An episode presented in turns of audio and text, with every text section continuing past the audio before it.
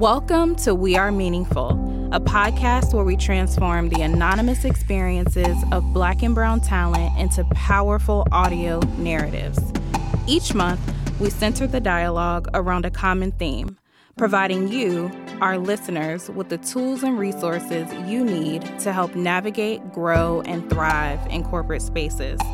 Our stories, experiences, and our voices are meaningful. We are meaningful. Hi, everyone. This is Crystal. And this is Krista. And today we're joined by Brittany J Harris. Brittany is a self-described Black woman, mother to a wonderful Black boy, sister, daughter, advocate. She's a speaker, facilitator, creative strategist, consultant, and a thought leader on a mission to change the world how she can, one person, one conversation, one mind shift, and one interaction at a time. By day, Brittany is the Vice President of Learning and Innovation with the Winters Group, Incorporated, a global diversity and inclusion consulting firm. In her role, she is responsible for facilitating and designing high-impact learning experiences that shift perspectives, build capacity, and empower action in service of equity, justice, and inclusion. And Brittany also joined us at our very first Bring Your Own Snacks event centered around the burden of proof narrative. And she led an incredible exclusive space for the Black women who joined our event. And although I wasn't able to join it, I heard it was amazing. So we're going to have to bring you back again later. Hey, Brittany. Hey, appreciate it. So we're so excited to jump into this conversation with you about this month's narrative, By Association, that really focuses on the dissonance between what organizations are telling us they're committed to when it comes to Black and Brown talent and what they're actually doing. So what's happening behind the curtain, what's happening behind those closed doors. So before we jump into that, we're just going to roll the narrative so anyone who hasn't heard it yet can have the opportunity to listen. So let's roll the narrative. Hi. So what ultimately led you to look for and accept employment elsewhere? As you know, over the last several months, we've had a difference of opinion about the expected outcomes of my role. I am a data-driven organizational architect who expertly leverages inclusive process design to create spaces where underrepresented talent can grow and thrive. Instead of leveraging my skills, you'd prefer that I plan Heritage Month celebrations for your social feeds. You want a performance and I can no longer oblige. Beyond that, the combination and culmination of microaggressions, gaslighting, false accusations, unspoken rules, exclusionary practices, and hypocritical behaviors. Gulp. But you said ultimately, Amy, last week you compared conferences for Black tech professionals to neo-Nazism. Okay. So this is all on the record and I could get fired for something like this. I mean, come on. My husband is Black, and I have Black kids. I'm obviously not racist, and I apologize for it, and it really wasn't my intention to offend you, so I don't see why this has to be part of your exit interview. While you didn't intend to be racist, you were and are. I can't justify that comment, mindset, or behavior. Especially when it isn't the first time. So ultimately, Amy, your racism is what brought us here today. Okay. Well, did you feel that you were equipped to do your job well, at least? My work was always treated as priority number 5,788,332,120. I never had the power to make decisions, and there was never a desire to truly integrate inclusion into the DNA of our culture, practices, and decision-making. Then, The work transformed into something for multiple roles, but the team didn't grow, just my workload. For a company so concerned with the bottom line, you run this team like a lemonade stand. It's unrealistic. Well then, any other comments, questions, concerns? Yeah, it's quite performative here. Always ready with a seemingly heartfelt soundbite, but never willing to actually act. What happened behind the curtain never truly changed, but we put on quite a show in front of it. Employee resource groups, progressive public statements, pics of our Black employees on the cover page. You never intended to move the needle, though. While I'm gracious for the opportunity I earned here, it's taught me many lessons. One of the most important, y'all ain't worth it. I am.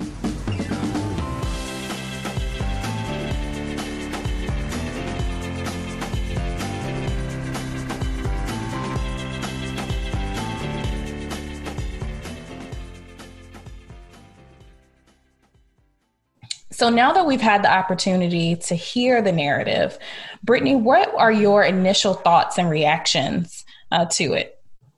Yeah, so yeah, that was heavy, right? And so as I was listening, a few words that came to mind for me, definitely real, right? I would even go as far to say trauma. And so the narrative itself really resonated with me on a personal level. Prior to being part of the external consulting world, I actually worked internal within corporate America in diversity.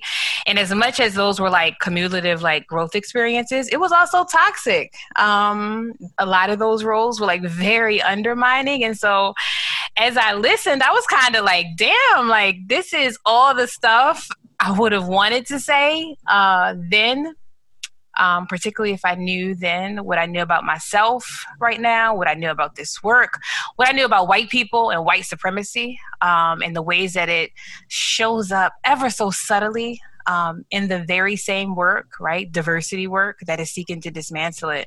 But is it subtle though? So think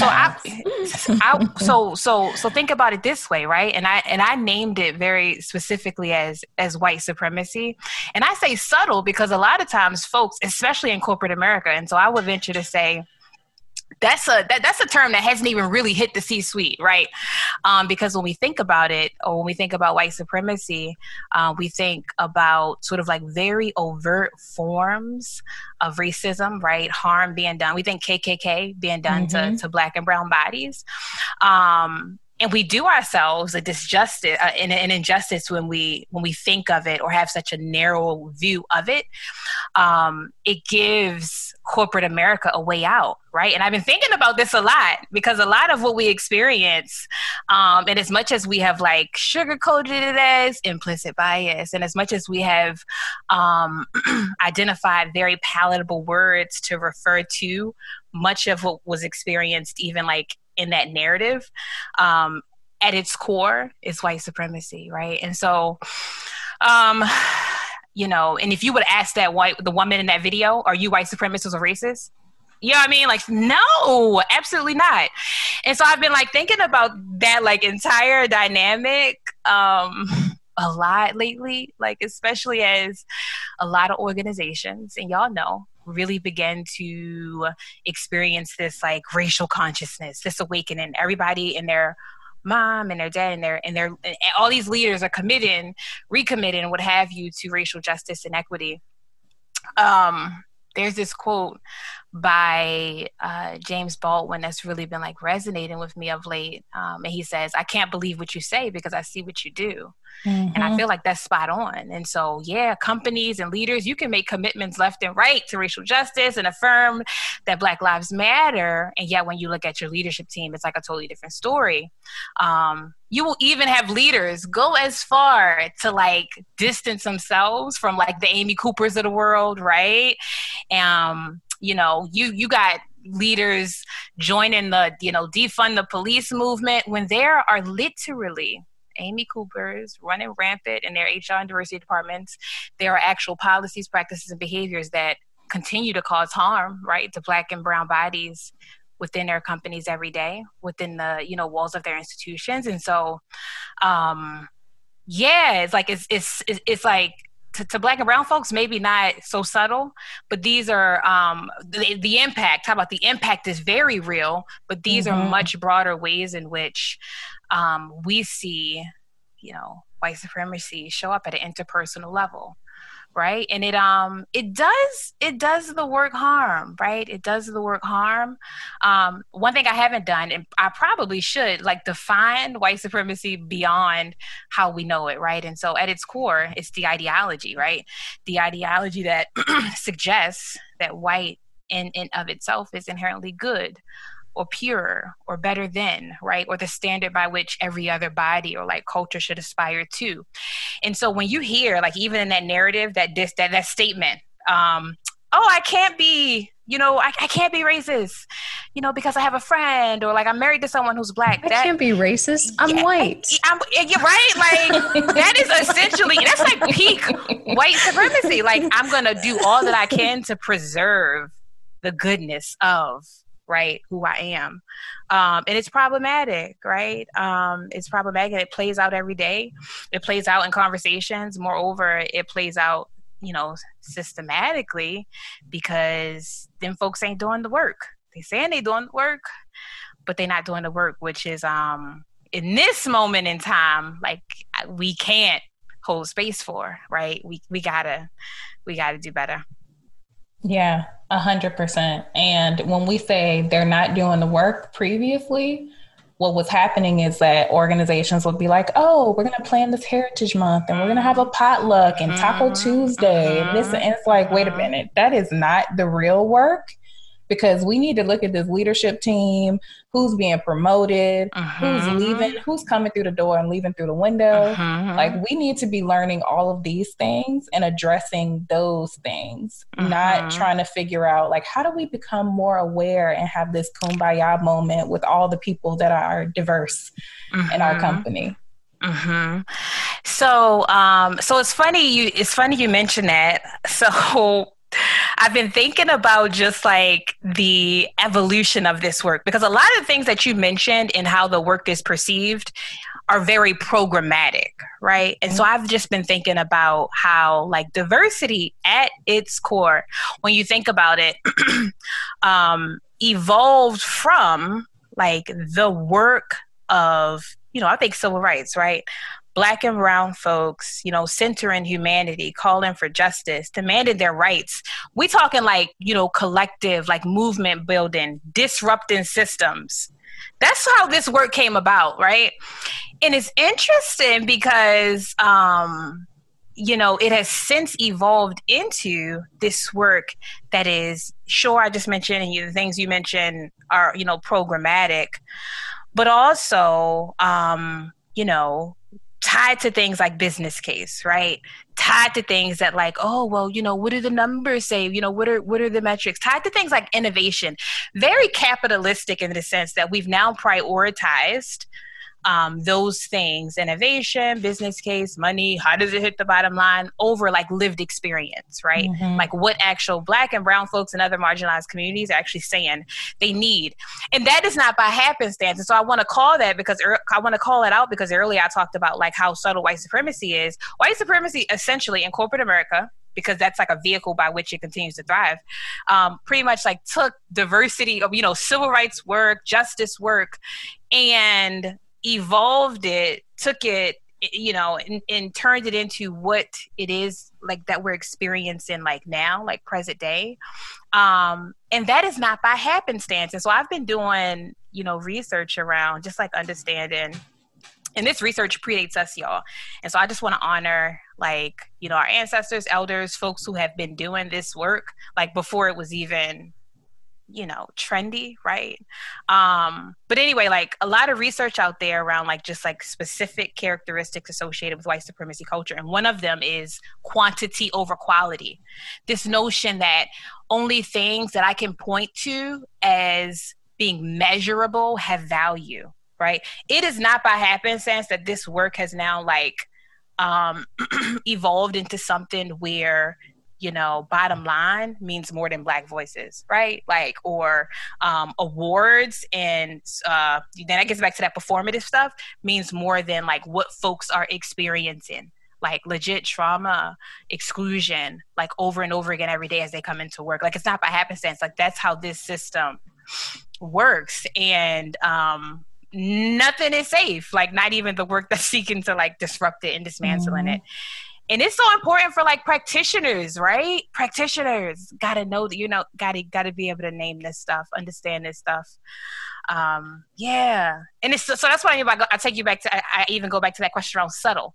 That's how subtle it is. Folks really out here thinking that we doing, I guess this work how it should be because we've normalized, right? Mm-hmm. We've kind of just, we've normalized how it has been, how it has been done, and lost sight of the roots, right? The root, and yeah, that's I think that's just important to know and name. Yes, call the thing a thing, Brittany. A thing, yeah, that's a. So that was actually in New York. One of the outlets posted an article entitled that. I think Charles Blow this week said the same thing. Y'all, it's about time we started calling, things, especially in conversation, with our peers, with white folks, right? And in this work, right? In this work. Mm-hmm. Yeah. And I think a lot of the things you touched on, right, kind of get back to this idea of distancing yourself, right? Mm-hmm. So what are these kind of distancing statements and what role do they play in the bigger issue of systemic racism? Yeah. And so one thing I want to mention, just as we think about racism and how it exists, is that it's there's levels to it, right? And so there's that interpersonal, certainly, or I'm sorry, intrapersonal, the stuff that we internalize. There's the interpersonal, the things that happen in relationship with others. There's obviously the organizational, institutional, that structural stuff. And so when we talk about distancing statements, we're talking at the interpersonal level of racism with very or much broader systemic implications. And so by definition, distancing statement or behavior, those are those statements used by white folks, especially in conversations around race, whether they realize it or not, that undermine the impact of racism, that more often than not undermine the lived experiences of Black and brown folks, and ultimately absolve them from the responsibility of acknowledging their role and moreover their complicity in racism. And if they absolve themselves from that, they subsequently absolve themselves from actually doing the work to dismantle it. And so that very practically sounds like referring to a Black friend. It might sound like suggesting that well, we've come a long way since civil rights. It's it's not really that bad. It might sound like oversimplifying solutions to racism. Well, this wouldn't exist if they would just, right? It might even sound like that very progressive, woke, liberal white person distancing themselves from other white people who aren't as woke. I'm not like them over there. I'm the woke person, the woke white person in the group. I get it. And it may seem innocent and small, but really what it does is, it kind of perpetuates this false good, bad, white person dichotomy that, again, takes them out of, not wanting to feel guilty. It distracts them from the truth that they all play a role in racism, whether it's by benefiting from it, upholding it, failing to challenge it in all the ways available. And so I offer, even when I'm doing sessions, right, to, for white folks to just really sit with, when you have the urge to respond, just sit with why, right? And even if you have the urge to I know when a lot of companies release statements, you know, many of them were signed by, you know, they're white-led institutions. So let's just say, you know, white men, many were signed, that these letters are, you know, being signed by white men, reference the racism as if it was over there. You know what I mean? Like, mm-hmm. like as if there's no role. I don't recall a letter, especially from the very first few that dropped, that acknowledged complicity. Yes, George Floyd just happened, but I, as a white man in this organizational system, as a leader, have been complicit. That's like a big first part of the work, right? I think that, and so in as much as that's like work that, you know, white people need to be doing, I also think that it is so important, just as like Black and brown folks, to be able to just like realize and name that, you know, name these dynamics. I have found that it can be so easy, y'all, to, at least in my experience, to like internalize some of the problematic stuff we encounter in white spaces, like as inherent to ourselves. And so that plays out like, you know, stuff like imposter syndrome, right? Or that plays out in like burnout, because now we think that we literally have to change the heart and mind of every white person we meet. Or we start thinking that maybe because we haven't been able to, we're not like effective or doing enough or adding value. And none of that is true. Like I refuse, especially in this work. I've actually gotten the habit of like affirming, like, you know what, that over there, that's not my work. What they got, you know, Karen, Jake's, get like, that is not my work. And like the moment I started like to understand like whiteness, white people, white supremacy, it was legit, like major key alert, because it ain't me. You know what I mean? It is not me. Now I exist in this system and I need to be accountable to the ways in which like I internalize some of this stuff, or have been injected with some of this stuff, so much so that I got to actively reject it at all costs. But it's not me.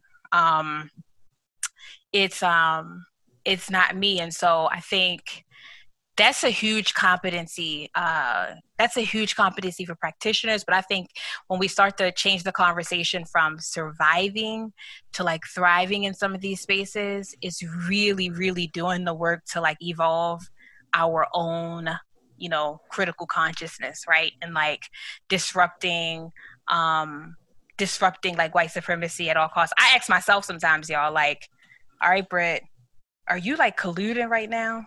Are you disrupting? Are you colluding right now? Like, or are you disrupting? Like, even down to like narratives I have, or like we've heard related to like Blackness, right? Like, one narrative that I'll shut down immediately. Like my black fingers are strong on social media. And this is in the name of self-care, because I will no longer like even put myself in spaces that perpetuate narratives that are not true to who I believe I am and what I believe like the broader collective is. And so like that whole like crabs in the barrel trope, like, oh, Black folk can't get along. No, that's not real. We're not like inherently out here just trying to like put each other down. Collectivism and like the value of collectivism is actually inherent to the Black diaspora. Like we learned and we're like legitimately injected with individualism, which is like another whole function of white supremacy. And we can reject that. We can reject a lot of these narratives that we've been exposed to, socialized to believe, injected with, and when we know better, right? And that's part of the work. Like that's a big part of the like self work that I'm on these days, and I think is necessary just for like my own self care as a practitioner, right? So I feel like I just said a lot. I went from like dissident statements to like, you know, like, you know, our work is so yeah, but that's the vibe. That's the vibe I'm on right now. Like, doing the work and doing my work, you know what I mean? Like my work is also part of the work, right? And all that is wrapped up in that. Yeah. And you definitely said a lot, and all of it was valid. I was taking it all in. And in my mind, I was like, so Brittany, can we be friends like off of Instagram, off of LinkedIn? Like there's so many things that I can learn from you. I legit I actually be feeling like I'm friends with like the folks I'm connected with, like y'all included. So you don't even know, but like we are already friends. Like it's already like after we was friends after, actually well before Burden of Proof, and you didn't even know. So yeah, I love this. I love this. So yes, definitely appreciate everything that you had to say. And you talked a lot about what's going on in corporate spaces in this work. And as you mentioned earlier in the conversation, there's sometimes some fragility that's happening on these diversity, equity, and inclusion teams, some white fragility. How do you feel like this fragility is affecting the greater mission that we have on these teams and in this work? Yeah. So I'm going to be I'm going to be honest with you. So yes, fragility absolutely can be a detriment to the work. Absolutely. And I actually struggle with the term white fragility, y'all. I absolutely struggle with the term. I actually wrote about it when it first hit the D&I scene. I'm like, wait a minute, there's something about this term. And this is no shade to Robin DiAngelo. I actually recognize and understand the value of her work, and I struggle with the term. I interpret it as like yet another term that has become like very palatable and like less threatening for white folks to describe their behavior, right? Kind of like how implicit bias was, right? Y'all work in a space like how implicit bias hit the scene, and it was it's been like normalized. Girl, if I hear about implicit bias, I'm just like, no. And I feel like white fragility is on its way. it is on its way. And so I just find it fascinating. And this is another like subtle thing about white supremacy. I find it fascinating that even a term, so white fragility is meant to be critical to some extent. But even the term white fragility elicits like a certain degree of like empathy and understanding and maybe even pity, because the word fragility, like the root word being fragile, is like associated with stuff like being careful, you know, or being gentle with something. You know, it suggests a certain degree of like delicacy, thereby like requiring more effort in handling like whatever, whomever it is. And so when something is fragile, like you're actually expected to do a little more work to make sure the object is safe. These are not conditions that Black people and people of color are afforded, like when sharing their truths and experiences around race, particularly when like they're engaging with white folks. And so I struggle with that term, like white fragility. Like, nah, call it what it is. White fragility is white supremacy at work. White people don't like being called white supremacists, but that's okay. Like, you know, that goes back to that naming a thing, you know? And so no, maybe it's not white fragility, it's white supremacy. It's defensiveness, it's entitlement to comfort. It's that whole good, bad binary we talked about earlier. And those are actually characteristics of, you know, white supremacy. I think when we start to call things a thing, right? That's part of the accountability work. Like you know, people have stigmatized like calling out. Like, nah, we can absolutely call out, because to some extent, like, you know, calling out and accountability from my perspective and in this work is a form of love. Like at its core, justice is like a very practical manifestation of love, because whether you are a Black person, person of color, a white person experienced in a society, like racism, white supremacy robs us all from our full humanity. And like, you know, it deprives us of being able to live fully, to connect with others, to actually like be compassionate. And so in as much as guilt, shame, and those feelings are part of like the transformation work, that's not like it.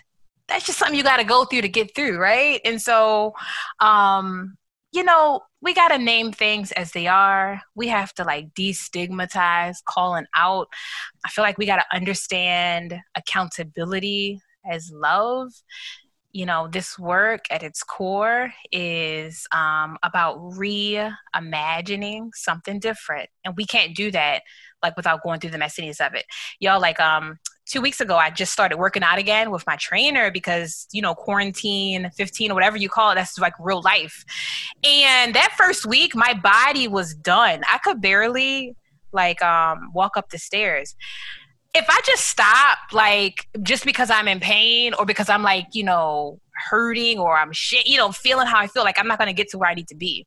And such is the case with this work. Like, we actually have to go through some, you know, and this is a call out to white folks more specifically doing their work to understand themselves, to dismantle. And then like Black folks, brown folks, like the unlearning, right? That relearning, that healing work, you know, that's some tough stuff too. I offer that because one thing I want to be clear about is, especially as companies start to like, you know, develop trainings and embed anti-racism, racial justice to their portfolios, that we need to be very mindful that Black folks, people of color, our role in dismantling this system looks different from white folks, just like we experience the system differently, right? And so, yeah, we all got our healing work to do, but our work looks very different. We need our own containers to do that work, demystifying internalized oppression, like understanding and reimagining like Black-centered and African-centered like approaches to our work, building our like collective power and like what it means to organize within organizational systems. That's very different than like allyship, the allyship, you know, the stuff that white folks need to be going through. I really hope organizations even think critically about that as they begin to like do this work. You know, you can't approach it the way that it has always been done. Quite frankly, if we do that, you know, we end up getting the same output. And I'm just hopeful that this moment in time, like, and as much as I'm skeptical sometimes and cynical, I'm also hopeful, y'all. I do hope that many organizations, people, folks, like use this moment as a way to just really evolve and reimagine something new. That's my hope, right? And it's just gonna take some work to get there. Yes, call Brittany on. Call the women's group. How can we get in touch with you, please? Because I know everybody's gonna follow all of this with where's Brittany? Where can we find Brittany? So where can they find you? So I'm out in these virtual streets. So on Twitter, I'm kind of active on Twitter. I'm Brittany Janae on everything. So Twitter handle Brittany Janae, on IG Brittany Janae _ and so BRITTANY Janae JANAY _ and on LinkedIn I am Brittany J Harris. There are a bunch of Brittany J Harris's. If you find me on LinkedIn, I think on this profile picture I have a headscarf, and so I'm out here. Feel free to visit or check us out on the Winters Group website as well, wintersgroup.com. Also a Black woman-owned global consulting firm, right? And so, you know, for the organizations that's really about that life, certainly hope you out here, partnering with organizations that are owned by and led by the folks who are experiencing racism. Black and brown consultants. So yes, reach out to Brittany, reach out to the Winters Group, and then you can sit with us, but you also got to pay us. Okay. Oh, that's a whole nother episode. That's a whole nother episode. What? Thanks for tuning in to another episode of the We Are Meaningful podcast. Follow us on Instagram at wearemeaningful.co and visit our website to learn more about our community and how you can get involved. We're excited to hear your thoughts on today's episode. Talk to you next week.